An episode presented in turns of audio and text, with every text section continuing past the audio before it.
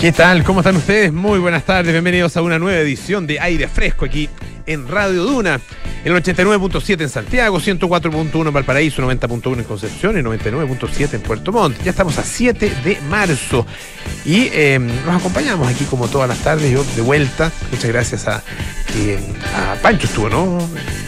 ¿Sí? Pancho, sí. No me, no me enteré. Fui el último, soy el último en enterarme todos los días estuvo Francisco Aravena, así que agradecido, por supuesto, a, de, siempre de su colaboración. Eh, tenemos un interesante programa hoy día. Vamos a hablar de ciencia, eh, como todos los días martes, y también vamos a hablar de arte. De arte con César Gable, nuestra sección Figura y Fondo, y de ciencia. Estaremos conversando eh, con la doctora Susan Bueno. Ustedes la conocen, una destacadísima eh, doctora, destacadísimo médico, eh, que, que, tuvo además una, una importante participación en, eh, en, todo el desarrollo de la vacuna Sinovac, de todo, no, no, el desarrollo de la vacuna, sino que el proceso de desarrollo y el proceso de em, utilización acá en, en, nuestro país. Em, ella es, em, tiene a ver, tiene mención en biología. Bueno, tiene, la verdad que tiene muchos, muchos, eh, eh, mucho pedigrí académico, eso es, eso es. Eh, es una de las eh, importantes eh, profesoras, está en el programa de doctorado de Ciencias Biológicas en la Universidad Católica. y vamos a conversar sobre la participación de la doctora Susan Bueno en, en su trabajo científico es también investigador, eh, investigadora del Instituto Milenio de Inmunología y Inmunoterapia. Eh, bueno, le vamos a contar, por supuesto, en detalle eh, sus, sus títulos, pero el, el, tema es que vamos a abordar con ella algo que hemos tratado en tantas oportunidades acá en el programa y, y, uno no debe cansarse de tratarlo, que es la participación de las mujeres en distintos ámbitos y en particular, y esto por supuesto en las horas previas al 8 de marzo, que se conmemora mañana, eh, en particular en la ciencia, eh, la participación de la mujer en la ciencia acá en Chile, ¿ah? desde un punto de vista eh, muy, muy concreto y con mucho conocimiento además, ¿ah? particularmente en el ámbito de la, biología, de la biomedicina. ¿ah? Em, ella es doctora en ciencias biomédicas, y así que conoce mucho, por supuesto, de este tema. Así que estaremos conversando sobre mujer y ciencia aquí en aire fresco. Y al lado mío, una mujer que destaca por su, por su información, por su interpretación y por su análisis de la actualidad. ¿Cómo estás, María Bien, José Soto? ¿Qué tal? Bien, pues. Bienvenido de vuelta. Muchas gracias. ¿Cómo estuvo tu estadía? Estuvo bien. ¿Estuvo bien? Estuvo bien, sí. ¿Lo pasaste bien? Lo pasé bien. Eh, ¿Contaste un poco harta pega. Dónde estuviste? Ah, ya. Sí, conté, estuve, sí, conté en, en, en, en, Café Duna. Estuvimos ahí hablando un poquito. Estuve en Tokio, en, en Japón, a propósito de, del maratón de Tokio, pero particularmente por la participación de una familia chilena, que, la que tuvimos acá en, en aire fresco hace algunas semanas y que se convirtieron en récord Guinness al ser la familia sí. más numerosa que ha corrido los seis principales maratones del mundo. Eh, pero bueno, estaba en eso y, y, interesante país, la verdad que, es bueno, lo, lo, poco que pude conocer, porque la verdad que cuatro o cinco días eh, no es tanto lo que uno puede recorrer, estuve solo en Tokio, eh, la ciudad es alucinante, ¿ah? tiene, tiene, no es una ciudad con un solo centro, ¿ah? como,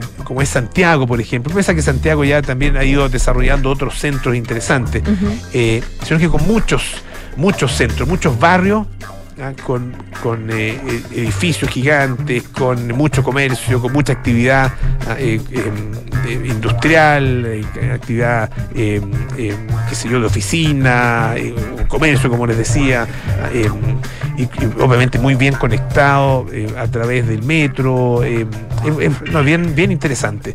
y sobre todo lo que yo destacaba, que me impresionó, me impresionó mucho, es la amabilidad de su gente. Es, es otro mundo. En, en eso, en, en, en, términos de respeto a las personas, sí, ah, de, de, consideración de la otra persona, Esta sensación de, que, de comunidad. Exacto, exacto. Claro, como, como, En todo el sentido de la palabra. En todo el sentido de la palabra, eh, y, y, y, que se expresa, y podrán decir a lo mejor que es una, una, una, una cosa muy, muy superficial, en las buenas maneras, en el buen modo, en el buen trato hacia el otro. Sí. El buen trato hacia el otro. Uno se le olvida lo fundamental que es. Y lo, y lo bien que, es, que te hace sentir cuando una persona es amable contigo, un, una persona en el transporte público, una persona en el comercio, cualquier persona, la gente con la que uno interactúa diariamente. Pero sabes que, de hecho, hace poco, hace una semana escuché un podcast que explicaba por qué Japón tuvo eh, cifras de COVID bajas en comparación con China, por ejemplo, que tuvo un desastre y varios otros países. Tuvieron, eh, miraba el otro día los casos, tenían 3, millones y tanto de contagiados. Claro. Pero menos de 40 mil muertos. Claro. Y, una población bastante más grande que la de Chile y en general tuvieron no tuvieron muchas restricciones tan estrictas. Eso también fue lo llamativo. Y parte de las razones era porque la cultura japonesa está muy eh, desde siempre preocupada del otro y por lo tanto cuando alguien se resfría es común que usen mascarilla, no por la persona resfriada, sino para no resfriar al otro. Eh, cuando entran a las casas entran sin zapatos para poder mm. preocuparse de no meter los gérmenes. Hay un montón de cosas que en general hacen por el otro, por mm. la por su propia sociedad. Entonces, eso genera como los resultados de, COVID. Y hace que sea muy agradable el estar allá. ¿Ah? Porque, porque te tratan increíble, porque, porque tratan muy bien a las personas. Eh, yo, yo, yo quedé, quedé impactado por eso, porque creo que es algo que en Chile, bueno, existe poco y se ha ido perdiendo más aún. El buen trato hacia los demás, eh, el respeto, eh, el respeto por el otro. Eh, la consideración hacia el otro y una manera también de, igualar a las personas.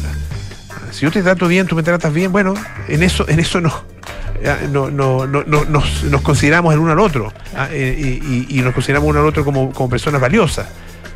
Eh, es, tiene, tiene, el, buen trato tiene mucho debajo, tiene mucho detrás, ah, que, sería bueno recuperar. Reeditar. Reeditar, sí. no, sé si, no, sé si, siempre tuvimos, eh, obviamente que, no, hay, no, hay, ni siempre ni nunca en, esto, en este tipo de cosas, pero creo que lo hemos ido perdiendo. Lo poco que teníamos lo hemos ido perdiendo. Sí, tú dices, en, en, el último tiempo. En los últimos años, sí, mm. sí. Creo yo, no sé. Bueno, puede ser, puede ser.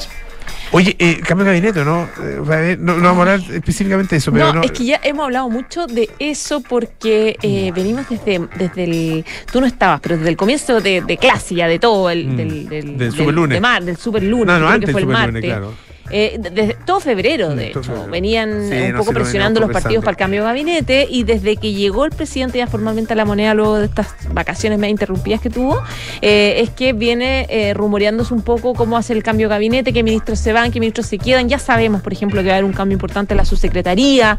Eh, se habló hace rato de varios nombres que podrían partir, por ejemplo, con la, con la canciller. Algo podría pasar en el Ministerio de Relaciones Exteriores completo, desarrollo social. Hay, hay muchos nombres eh, que siguen dando vuelta, pero hasta ahora el presidente Gabriel Boric eh, guarda un poco el, el, secreto respecto de cuándo lo va a hacer. Sí sabemos que es inminente, sí sabemos que va a ser en los próximos días y que también tienen reunión Consejo de Gabinete el, sábado, por lo tanto es probable que se, hace, se haga antes de ese sábado. En algún minuto se escuchó que podría hacerse incluso el mismo sábado en la mañana, eh, pero nada comprobado, podría ser mañana pasado. Hay, hay una agenda que tenía él que suspendió al norte, vamos a ver qué va a pasar, pero por ahora... Iba a ir a Colchane, ¿no?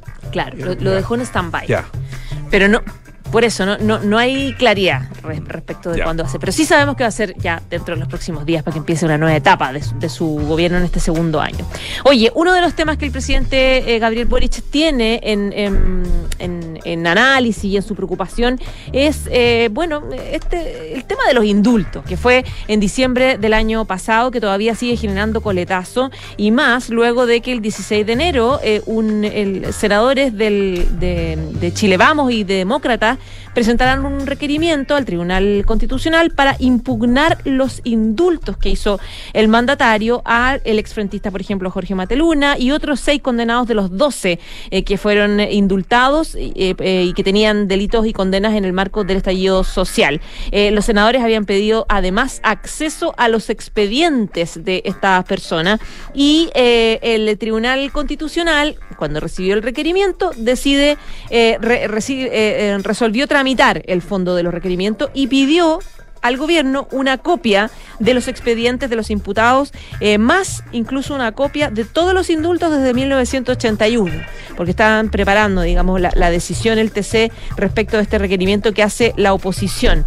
Eh, la moneda respondió a esta solicitud que hace, que hace el Tribunal Constitucional, que en todo caso la moneda clara fue una solicitud eh, de reserva, digamos, o sea, no que se divulgara, sino que lo que hace eh, el Tribunal Constitucional, según explica el gobierno, es preguntarle al gobierno si es que le puede pasar los antecedentes y preguntarle si es que puede entregárselo a los senadores y a los abogados de los senadores. Eh, eso es lo que explica el gobierno, eh, razón por la cual eh, la moneda responde que pide que no se entreguen los antecedentes de estas personas indultadas a, los senadores. ¿Por qué? Por varios argumentos que hacen una petición bien larga, esta documentación que entrega la moneda al TC. Primero porque su la divulgación de estos datos, de esta información, podría afectar la reinserción social de estas personas que fueron indultadas, porque eventualmente compromete su vida privada, su intimidad y compromete también eh, temas relacionados con la protección de datos. Y en eso más o menos se basa el argumento que da el ministro de Justicia hoy día, el Luis Cordero, que dice que el TC solicitó bajo reserva esta información eh, y pidió la opinión. Eh, respecto de si podía pasar esta información a los senadores de oposición que están haciendo el requerimiento en contra de ello y recomienda lo que dice el ministro, nosotros recomendamos en realidad no entregárselo porque hay una ley que es la de em, de datos personales que establece que si se cumplen o ya se terminan las condenas no se pueden eh, comunicar a terceros las razones de estas condenas. Es el argumento que dan ellos. Ya. Eh, que da el gobierno. Ya. Eh, er, pero, pero o sea, son datos finalmente que, no son privados, ¿o sí? Porque, porque una persona que estuvo condenada eh, eso se, se, se, puede saber de, distintas maneras. Están, los antecedentes en los tribunales, están los antecedentes, está el prontuario de la persona, o, es, o eso también es considerado como dato personal.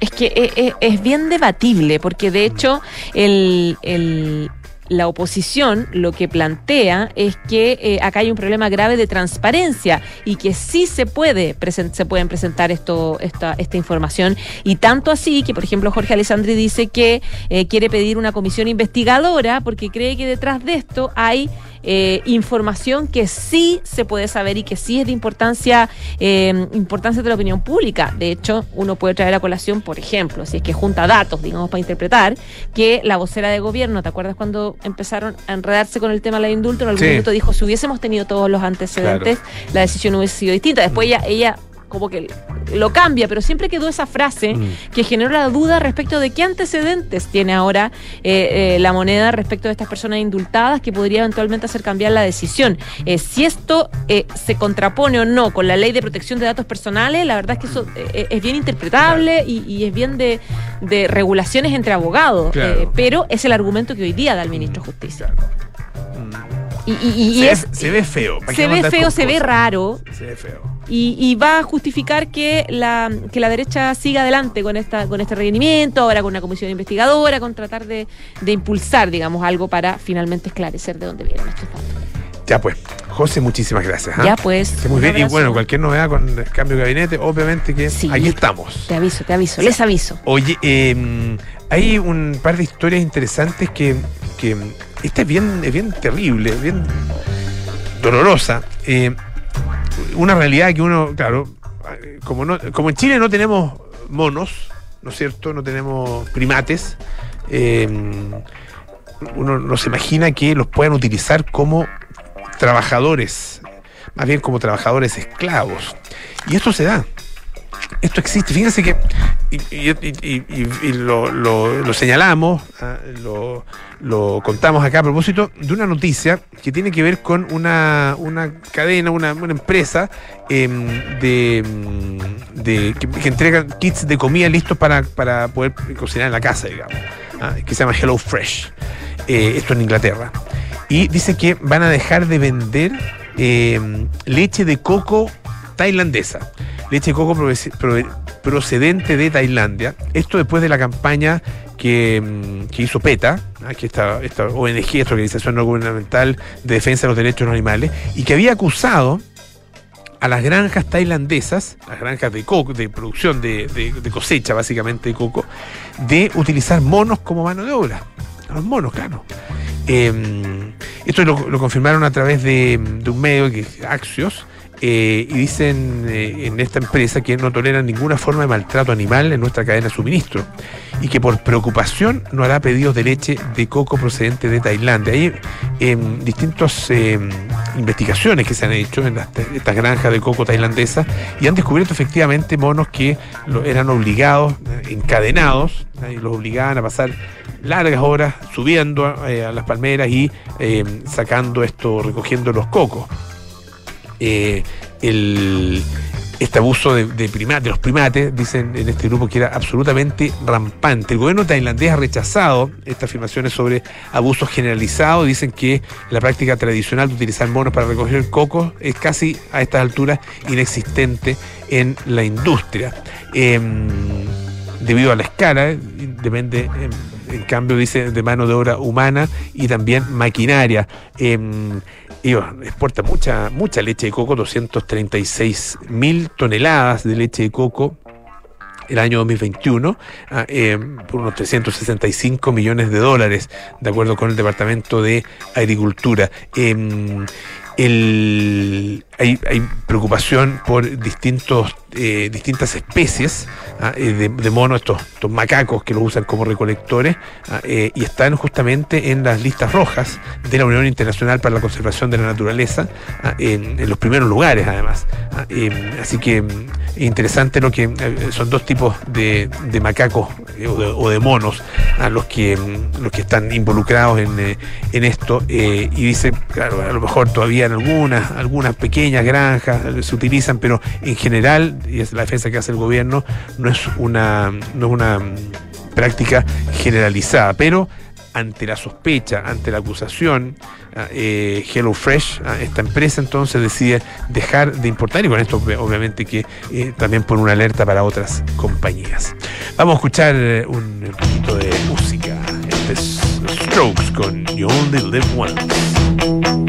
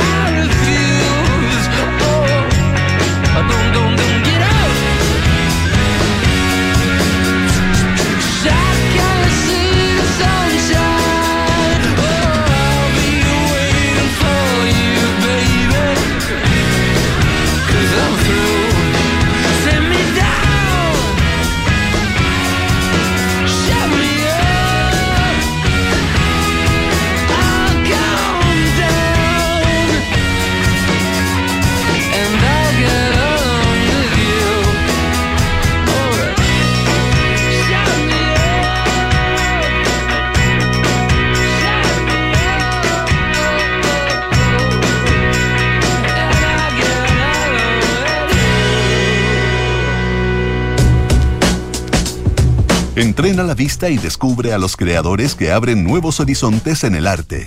Porque ver es más que mirar, esto es Figura y Fondo, con César Gabler, en aire fresco. Presentado por Fundación Actual. Gracias. Justamente a Fundación Actual tenemos todos los días martes a nuestro querido César Gabler acá en aire fresco, presente en el estudio, ah, con linda camisa, flores que se van a empezar a marchitar ahora que comienza el otoño. no, sé si, no sé si en, tu, en tu camisa se van a marchitar, espero que no. Si no, mi camisa en el closet, probablemente. Son un poquito warholianas las flores, ¿ah? Sí, Tienen una cosa yo creo que este, este año, de hecho, me voy a dedicar a estudiar a Warhol. Fíjate, tengo varias obras ahí que tienen una biografía, un cómic muy extenso y esos eh, documentales que. Ah, sí, pues documental en, Netflix. En Netflix, que, vi el primero y la verdad vale la pena. Vale la pena. Es interesante además el efecto que hacen con la voz de Warhol. Sí, está muy bien trabajado. Eh, tomaron la voz de él y con inteligencia artificial eh, lo hicieron hablar nuevamente. Y funciona muy bien, la, interacción con el material documental, más las recreaciones. No, es una gran pieza. Bueno, eh, claramente hoy día está dado para hablar de arte y mujeres, pensando que mañana, ¿cierto?, se conmemora el Día de la Mujer. Y por cierto, el calendario, la agenda artística local viene con mucha presencia femenina. Eh, pronto va a inaugurar, de hecho, una, una amiga común, Magdalena Dial, en eh, el Centro Cultural Matucanacén, que tiene todos los años, ya hace por lo menos, no sé, unos 4 o 5 años, un mes dedicado a la mujer, que es marzo y, parten generalmente con exposiciones de artistas mujeres. Y, y hay una muestra en este momento muy interesante, se inauguró el 3 de marzo, con 12 artistas mujeres, curada por Felipe Forteza, quien acudió a las galeristas chilenas que casi todas, mujeres, pensemos eh, Galería Ninat, Arte Espacio, Factoría Santa Rosa, Isabel Croxato, la Galería Madre y Patricia Readi, todas tienen una fuerte presencia, liderazgo femenino. Pero antes de entrar en la, en la exposición y más o menos las líneas que, que atraviesa, pensar un poquito lo que ha pasado con las mujeres en el arte en los últimos años. Yo desde mi experiencia pensemos, yo comencé a acercarme al mundo del arte, lo digo no para hablar de mí, sino que para ir viendo cómo ha ido cambiando la, visión. Cuando nosotros estudiábamos arte en los años 90, era bien inusual que revisáramos como un capítulo independiente el arte de mujeres. Yo de hecho no recuerdo haber tenido un capítulo dedicado a eso y salvo la inquietud de alguna compañera que levantaba la mano inquieta eventualmente por la poca presencia femenina entre los artistas que se exhibían, eh, no había mucha presencia efectivamente, pese a que las escuelas de arte eran fundamentalmente compuestas por mujeres. Mayoritariamente femeninas, claro. Un gran contingente femenino. Yo cuando estudié arte tuve prácticamente cinco compañeros varones, no sé, éramos diez, de un total de, de 70.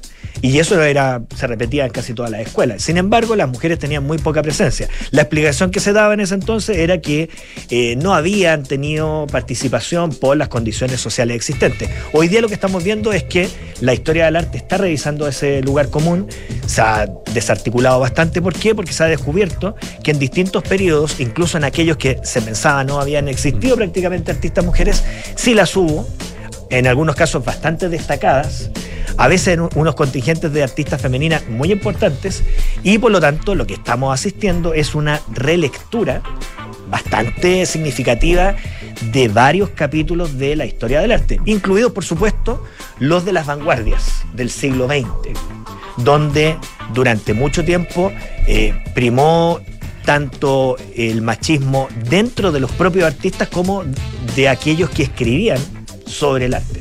Y, aparecen, eh, por ejemplo, en esa, en esa revisión, eh, aparecen destacados qué, qué, tipo de nombres ah, en, ese, sobre todo en ese periodo, en el periodo de las, vanguardias. Bueno, si pensamos en las vanguardias. Todo, el siglo XX. Claro, si pensamos en las vanguardias, por ejemplo, uno podría irse al, impresionismo y va a encontrar un artista como Berta Morisot, por ejemplo, eh, y otras pintoras que tuvieron presencia cuya obra era bastante compleja y sin embargo fue ninguneada, a veces por sus pares. No siempre, porque uno puede reconocer a veces en testimonios de los artistas de la época que valoraban a esas artistas y finalmente la historia tendió a darle un espacio mucho mayor al hombre. En las vanguardias ya posteriores eh, ha ocurrido lo mismo. Eh, ya apareció paulatinamente eh, relevadas mujeres que en su momento estuvieron bastante opacadas. Casos recientes, por ejemplo, el caso de una artista como Carmen Herrera, hemos hablado de ella, ¿no? Más de 100 años y, y hace, a final de sus 90 años comenzó a tener presencia. Y también es muy interesante. Eh, ¿saben quién es Helen Frankenthaler? Bueno, Helen Frankenthaler. Buena, buena mención. Pensemos, Helen Frankenthaler prácticamente gatilla la renovación del expresionismo abstracto. Mm. Cuando aparecía como agotado con la obra de Pollock, aparece la obra de Helen Frankenthaler, que era pareja de un artista muy importante. Eh, y un crítico, Clement Greenberg, va a su taller y se sorprende con la obra de esta veinteañera. Y a partir de ahí, varios artistas, como quienes Nolan, por ejemplo, eh, atrapan algunas de las técnicas que ella había desarrollado. Estas aguadas que hacían acrílico sobre el soporte, que eran como una suerte de trabajo acuarelístico en tela a gran escala. Eso va a ser muy influyente y es a partir de la obra de ella que se gesta toda una renovación de una corriente que había sido sumamente masculina. Así que hay por ahí otro tipo de, lectura. Y luego toda la crítica institucional de cómo en el fondo el aparato artístico ha sido manejado por hombres y eh, la presencia de las mujeres ha sido la de ser desnudos dentro de los museos, que es lo que en su momento puso de relieve el grupo Guerrilla Girls, que entiendo funcionaron hasta hace unos años un colectivo de mujeres enmascaradas que nunca reveló sus identidades y que hacían crítica institucional. Eso es más o menos como para hacer unas notas, porque ver en, extenso esto daría para un seminario. Y esta exposición que comentábamos recién son 12 artistas chilenas, voy a leerlas rápidamente, Carolina Muñoz, Catalina Mena, Fernanda López, Francisca Garriga, Francisca Rojas, Eliana Simonetti, Krasna Bukasovich, Magdalena Atria, Mariana Nachmanovich, Mónica Bengoa, Paloma Castillo y Pia Bamondes, ilustran por una parte ciertos temas que uno podría decir, sí, son temas que están trabajando las mujeres, pero en general son artistas que tienen una poética que va mucho más allá de su género, de su sexo. Eh, cosa que en algún momento, cuando empezaron a aparecer las voces femeninas problematizando su condición, intentaron eh, instalar la idea de una cierta, de un cierto esencialismo, es decir, que habría existido una forma particular de, pintar o de crear propia de la propia mujer. de la mujer, ya. ¿Cierto? Algo que, se ha hecho mucho con la literatura. Ah, y, cuando se habla de literatura femenina. Literatura de, femenina, escritura de mujeres. cosa que si uno ve hoy día está tendiendo a cuestionarse. Mm. Y, vemos que las mujeres, eh, tanto en la literatura como en el arte, están teniendo ya un espacio por sí mismas sin necesidad de acudir a, que son mujeres pero hago al tiro la sabiduría, todas las mujeres, incluso aquellas que son muy famosas, siempre ponen en evidencia las disparidades ¿cierto? que existen respecto de cómo funcionan ellas al interior del sistema del arte, que podría parecer como más liberal, más, eh, más tolerante, eh, más inclusivo y muchas veces se ve y eso es algo que queda en evidencia cuando se revisa, por ejemplo, la cantidad de mujeres que aparecen en los directorios de las instituciones, que curan muestras, etcétera, se ve que hay todavía alguna disparidad, entendiendo que la situación ha cambiado mucho. Ejemplo, la última Bienal de Venecia, la curadora era mujer y si uno empieza a recorrer atrás, hay varias que eran curadoras. Así que evidentemente ha habido un cambio. Y en esta posición que creo que es interesante, primero la aparición de algunos, decía, tópicos, de, ciertas prácticas que son muy femeninas. Por ejemplo, la revisión de los materiales. En el arte de mujeres hubo desde los 60 y algo que se ha mantenido y también lo han hecho los colectivos de disidencia sexual, trabajos con materiales que no son parte del canon tradicional. O sea, el canon tradicional siempre el óleo, eh, el bronce para la escultura, etcétera qué sé yo, artistas que trabajan con materiales frágiles, perecibles, eh, materiales que tienen que ver con las manualidades femeninas o las manualidades tradicionales, la lana, las cerámicas. Es lo que se ve, por ejemplo, en esta muestra con el trabajo de Magdalena Atria. ¿ya? También la presencia de los tópicos que tienen que ver con la violencia doméstica, con el trabajo doméstico. Es una obra, en ese sentido, sostenida en el tiempo que ha desarrollado Catalina Mena, que está presente en esta muestra con sus eh, cuchillos y particularmente con estas hachas de cocina, que ella interviene normalmente con... Eh, podríamos decir con una técnica de, grabado sobre la superficie de la hoja, introduciendo mensajes y escribiendo muchas veces con hilo sobre las superficies donde van montadas estas, estas piezas. Y muy interesante la aparición de imaginarios que ya se escapan a, lo que acostumbramos a asociar a lo humano. Eh, estamos ya en, la presencia de, ciertas imágenes que lidian con la ciencia ficción y que nos hablan de, obviamente, las mutaciones que se están eh, teniendo respecto a la imagen del humano a partir de lo que ocurre con la inteligencia artificial, con la biotecnología. Y ahí tenemos en esta muestra, hay que destacarlo, el trabajo de Pia Bamondes, por ejemplo, y de también de Carolina Muñoz. En el caso de Pia Bamondes, ella trabaja con la fotografía y con unas transformaciones de, imágenes en que se fusiona muchas veces lo vivo, lo muerto, lo humano con eh, otras especies y es muy interesante el resultado, es muy inquietante y nos habla entonces de un eh, paso ya del discurso de la mujer hacia una cuestión que tiene que ver con ir más allá de los límites del género y de lo humano. Así que esta muestra creo y hemos hecho un resumen bastante sucinto, es una muestra que presenta muchos de los tópicos que son característicos de los problemas de la mujer, como también algunos tópicos contemporáneos que justifican el título Un nuevo mundo. Excelente. En galería, entonces, el Centro Cultural El Tranque. Centro Cultural El Tranque, en Loanechea. Perfecto. Don César Gable, muchísimas gracias. ¿eh? Muy bien. Figurifondo es una presentación de Fundación Actual. Llegó la revolución del color. Ilumina tu rincón de café con la nueva máquina Vertuo Pop de Nespresso. Más compacta y con tecnología de vanguardia para que puedas disfrutar diferentes estilos de café en cuatro tamaños de taza. Encuéntrala en las tiendas Nespresso o en nespresso.cl. Vertuo Pop, la revolución del café ahora en colores. Invierte en el extranjero con Principal. Principal, experto global en inversiones. Y la Universidad San Sebastián anuncia su nueva alianza científico-técnica, científico-académica con el Centro de Estudios Científicos, el SEX. Ustedes saben, un centro de estudio realmente muy, muy importante allá en, Valdivia y que potencia con esto un polo de desarrollo científico en el sur del país, Universidad San Sebastián, vocación por la excelencia. Hacemos una pausa y volvemos con más aire fresco. Esto es Radio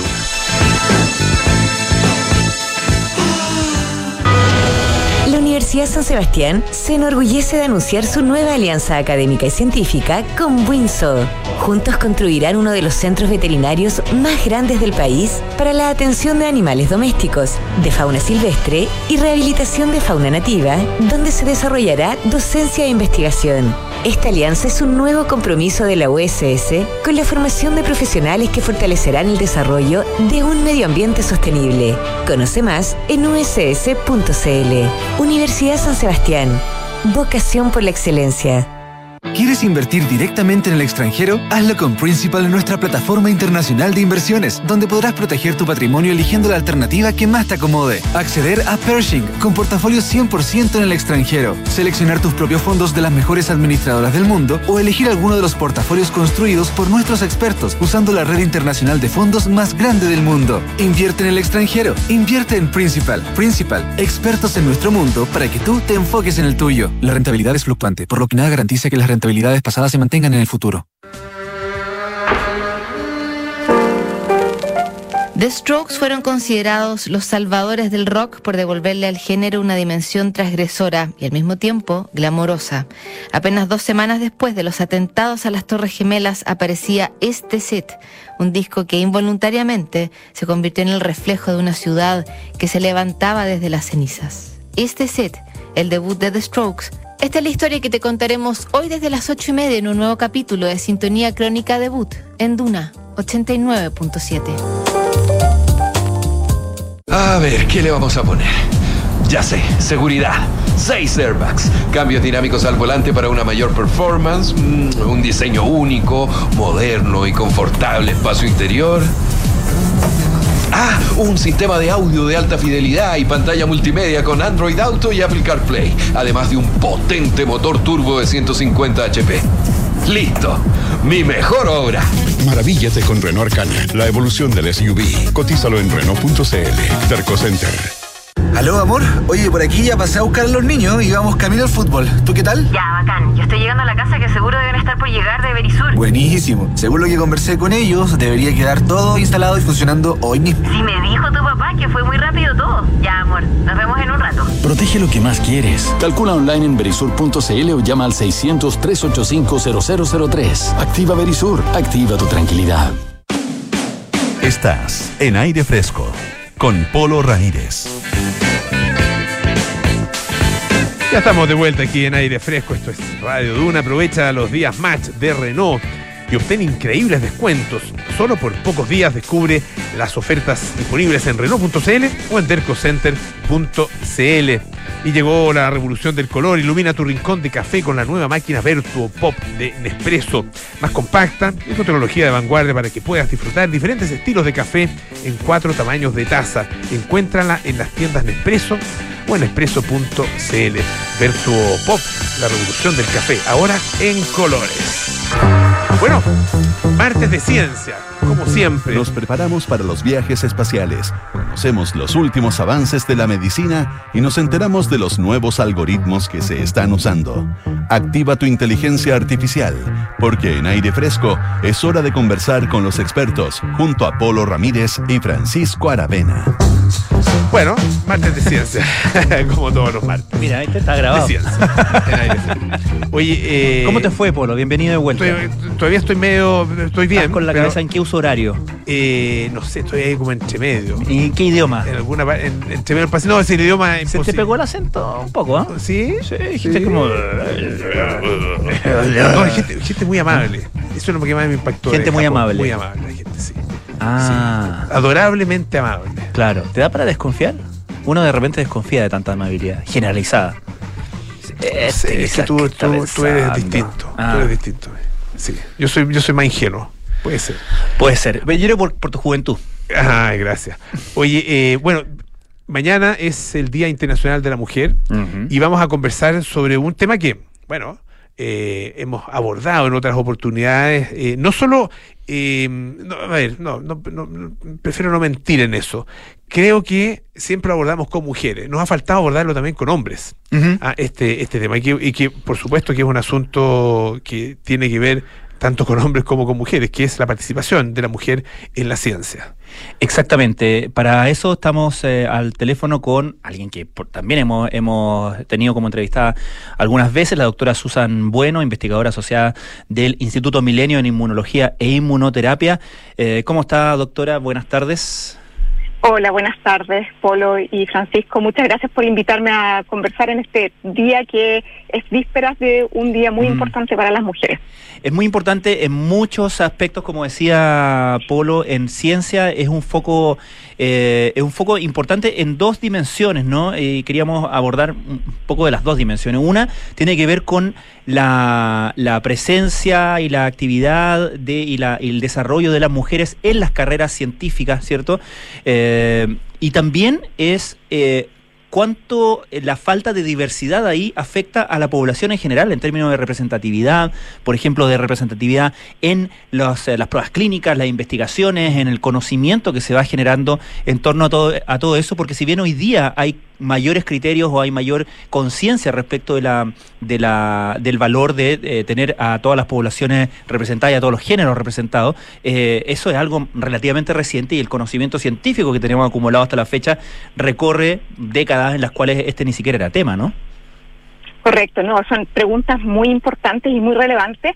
Y partiendo un poco por la primera, efectivamente, eh, yo estaba escuchando anteriormente el programa y se ha discutido bastante sobre la equidad de género en varios aspectos. Mm. Y, en general uno puede considerarlo como eh, algo bastante generalizado. Es muy sorprendente lo que estaban hablando recién sobre la mujer en el, arte, en, el ámbito de la, del arte y También los datos, nosotros que trabajamos en ciencia, nos basamos mucho por datos y si bien hay una percepción de que esta, la cancha de alguna manera se va equiparando, los datos siguen mostrando que, en, por ejemplo, en eh, cargos de representatividad o cargos de, de dirección siguen todavía habiendo brechas importantes y eso no es distinto en el caso de mujeres en ciencia.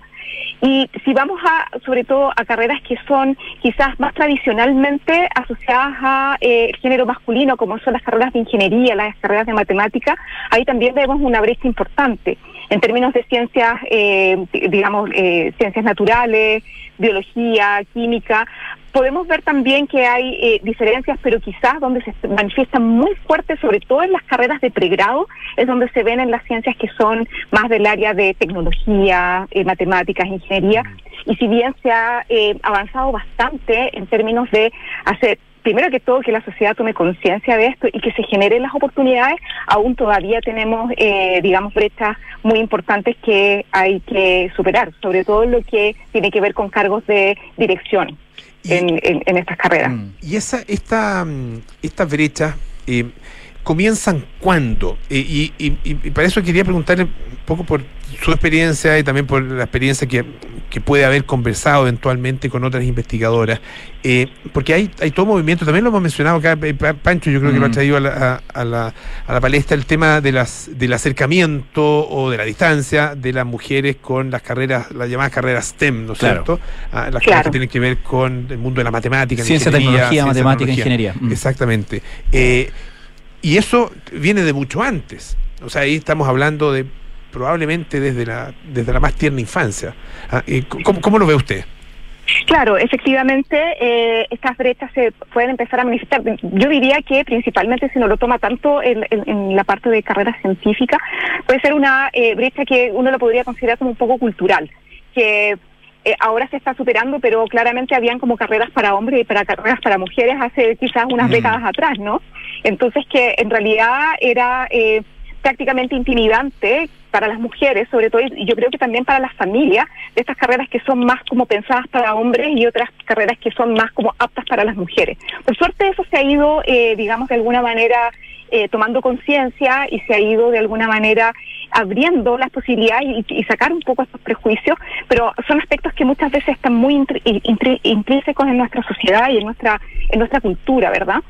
Y claramente cuando uno va a evaluar, por ejemplo, carreras de pregrado, cuando los estudiantes postulan estas carreras y eh, se ve cuánta es la diversidad de hombres y mujeres que entran a carreras, generalmente en carreras de pregrado estamos hablando ya cercano de un 50-50, pero a medida que vamos avanzando a, posgrado, por ejemplo, o cargos académicos o cargo de dirección académica, ahí la brecha se va cada vez más, eh, digamos, ampliando.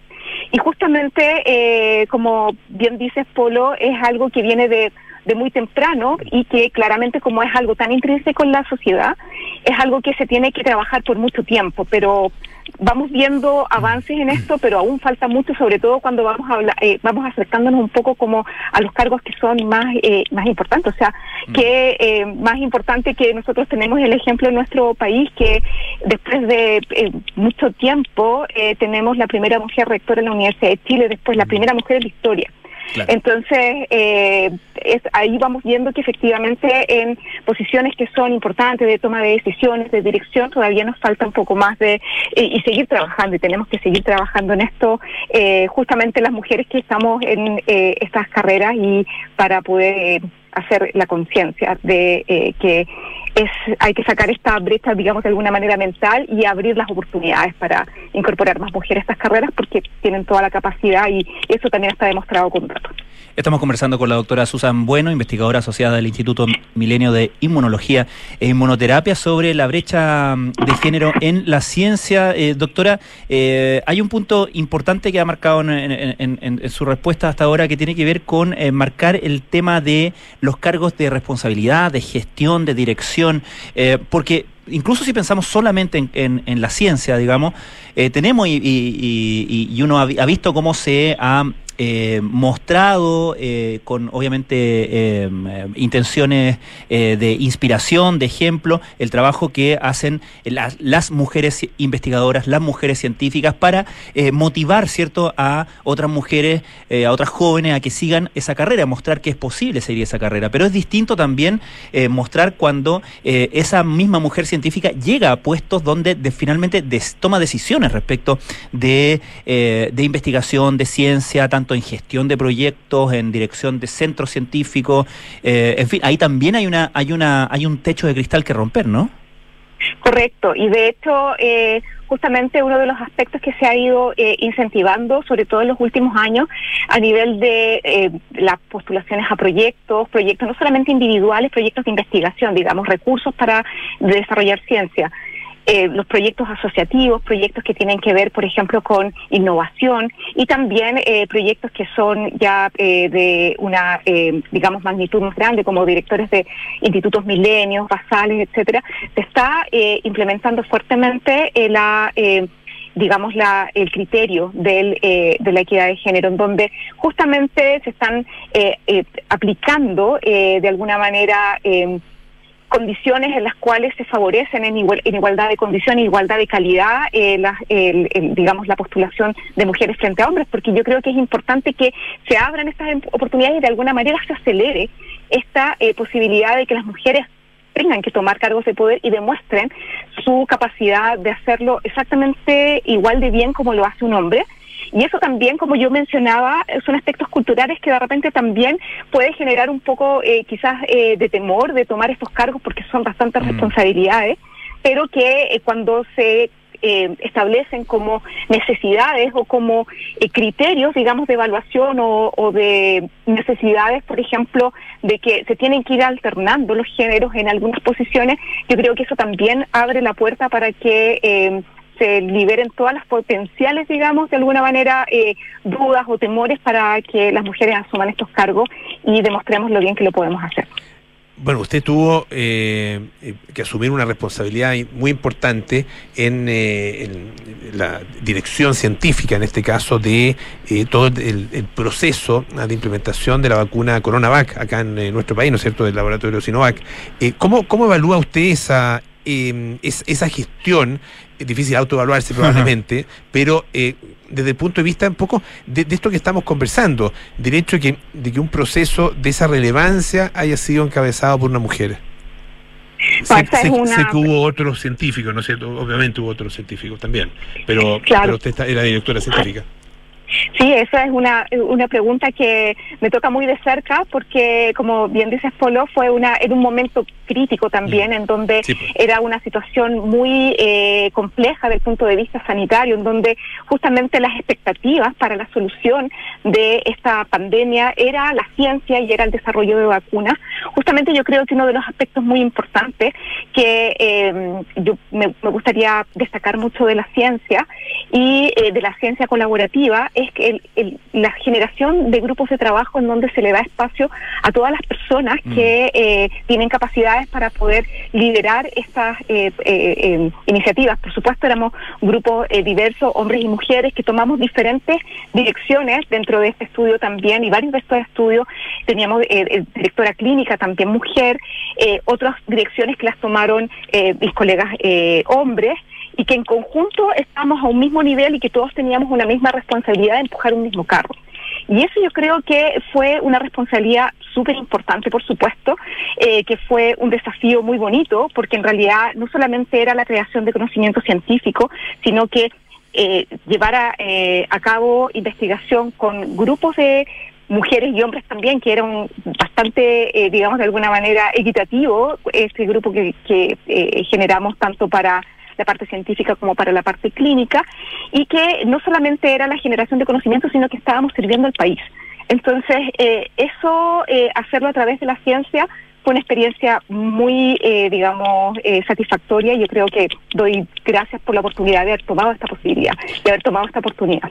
Claro, además, doctora, esto llega en un, en un, minuto, le llega a usted en un minuto en que la preocupación y el interés por la ciencia eh, era, era creciente eh, y se llegó probablemente a una, a una situación en la que eh, tal vez nunca antes había habido tanto, tantas publicaciones, tanta presencia en los medios de, comunicación, tanta presencia en la conversación cotidiana ah, de, de, la gente ah, en relación con temas científicos, con mayor o menor conocimiento, pero mm. estábamos preocupados todos más o menos de lo mismo, por lo tanto había muchas miradas puestas en ustedes. Correcto, y no solamente eso, sino que también era mucha expectativa, porque era era como las alternativas que teníamos para solucionar lo que felizmente se dio que la vacunación y, y lograr la generación de vacunas en tan poco tiempo contra coronavirus y que se pudiesen aplicar a la población de una manera masiva, lograron que hoy en día podamos estar sin mascarillas y que básicamente estemos eh, a través de la vacunación prácticamente protegidos de la enfermedad severa y que por supuesto el virus sigue eh, eh, circulando, tenemos que seguir investigándolo, pero que se haya logrado un hito tan importante. Así que eh, en ese sentido también la participación del mundo científico, tanto hombres como mujeres, muy comprometidos en enseñar y educar a la población. Y que espero que toda esta experiencia también sea una inspiración. Mm para eh, niños y niñas que vivieron este proceso y que puedan inspirarse en los científicos como una forma, y en la ciencia como una forma de vida futura. Doctora, em, respecto de la, otra parte de la pregunta que le hacía al iniciar la conversación, ¿en qué eh, área de, por lo menos, a lo mejor es, muy amplia la pregunta, pero por lo menos en lo que se refiere a su propio trabajo, a su propia investigación, incluso a su especialidad de genética molecular, microbiología, eh, patogénesis, en fin, eh, ¿en qué área del conocimiento, en qué temas cree usted que todavía tenemos mucho más eh, o sea, subrepresentada más bien a las mujeres en términos del conocimiento científico que tenemos sobre las enfermedades, sobre la manera de, em, de, sufrir o de manifestar, por ejemplo, ciertas enfermedades o ciertas patologías. Sí, eh, muchas gracias Francisco por esa pregunta y por traerla de nuevo porque en realidad, es muy importante. Eh, yendo directamente al área en que yo trabajo, efectivamente las enfermedades infecciosas que han visto por múltiples investigaciones y investigaciones que nosotros también hacemos en la Universidad Católica, que la susceptibilidad a las enfermedades infecciosas es diferente entre los diferentes géneros. Y por lo tanto, eh, esta, eh, digamos, necesidad que el mundo científico y la comunidad científica ha incluido dentro de la investigación de eh, hacer evaluaciones en ambos géneros, tanto en mujeres como hombres, y también algo importante que no solamente es a nivel de género, sino que también a nivel de edad. Por ejemplo, mm. en general los estudios clínicos, como tú mencionabas, se hacen con hombres que son de cierta edad, jóvenes, sanos. Entonces, obviamente se tiene un tipo de eh, información que es muy valiosa, pero que no se puede aplicar a toda la población. Y en ese sentido, eh, la inclusión de tanto hombres como mujeres, machos y hembras, digamos, en los modelos experimentales mm. que se utilicen, es fundamental. Nosotros hemos visto que hay una gran diferencia en términos de la susceptibilidad a enfermedades infecciosas, en la respuesta, por ejemplo, a vacunas, y también otro tipo de enfermedades que lamentablemente afectan mm, con muchísima mayor frecuencia a las mujeres, como es el caso de las enfermedades autoinmunes. Por lo tanto, es muy importante dentro de la investigación científica considerar estos aspectos y creo que es una excelente decisión o una imposición, entre comillas, de la comunidad científica de, eh, de que se eh, realice una investigación importante en ambos géneros.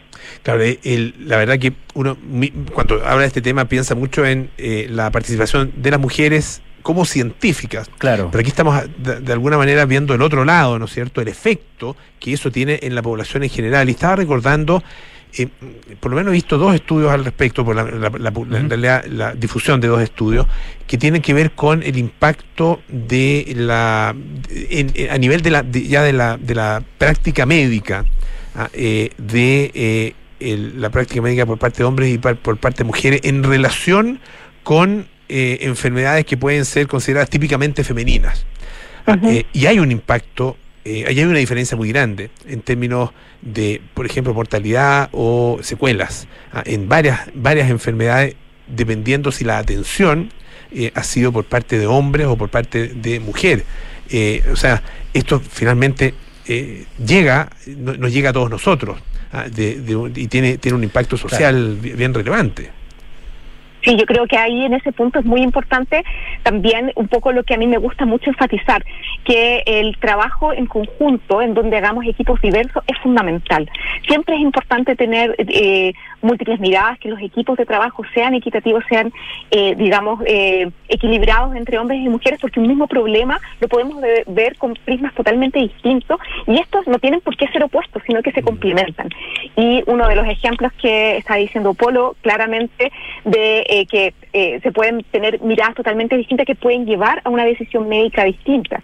Yo también me imaginaba desde el punto de vista de que hay carreras o hay eh, no necesariamente carreras médicas, pero sí de la de la asociadas a la salud, que es increíble que uno ve siempre, no sé, las carreras de pregrado que se postulan muchísimo más mm. cantidad de mujeres que hombres. Entonces, eso también yo creo que hay que de alguna manera equilibrarlo y, tratar de equipararlo para ambos lados. O sea, posiblemente eh, hombres en carreras como obstetricia, enfermería, que quizás son un porcentaje menor que postulan, también tienen una mirada muy importante y hay que fomentarlo. Doctora Susan Bueno, directora científica de la vacuna CoronaVac acá en nuestro país, ustedes lo, lo saben, lo recuerdan, ah, con mucha mucha presencia en eh, su minuto, investigadora del Instituto Milenio de Inmunología e Inmunoterapia profesora además de la Facultad de Ciencias Biológicas de la Universidad Católica. Muchísimas gracias por estar esta tarde aquí en Aire Fresco. Que tenga muy buenas tardes. Muchas gracias a ustedes y buenas tardes. Muchísimas gracias. Francisco, como siempre, un gusto. El máximo de los placeres. No, es el Imagínate. máximo. Pero, un placer. tenerte acá. Mejor, más bien que mal, digamos. Sí, pues, no, no, no. De todas maneras. Eh, nos vamos, viene cartas notables eh, con Bárbara Espejo, nada personal con Josefina Ríos y Matías del Río, Terapia Chilensis con María José Ollé, Arturo Fonten y Noam Titelman, y Sintonía Crónica Debut con Bárbara Espejo y Francisco Aravena. Déjale. Cada vez más espacios, tomándose los espacios. Nadie le ha regalado nada en la vida. No. Ha sabido aprovechar las oportunidades.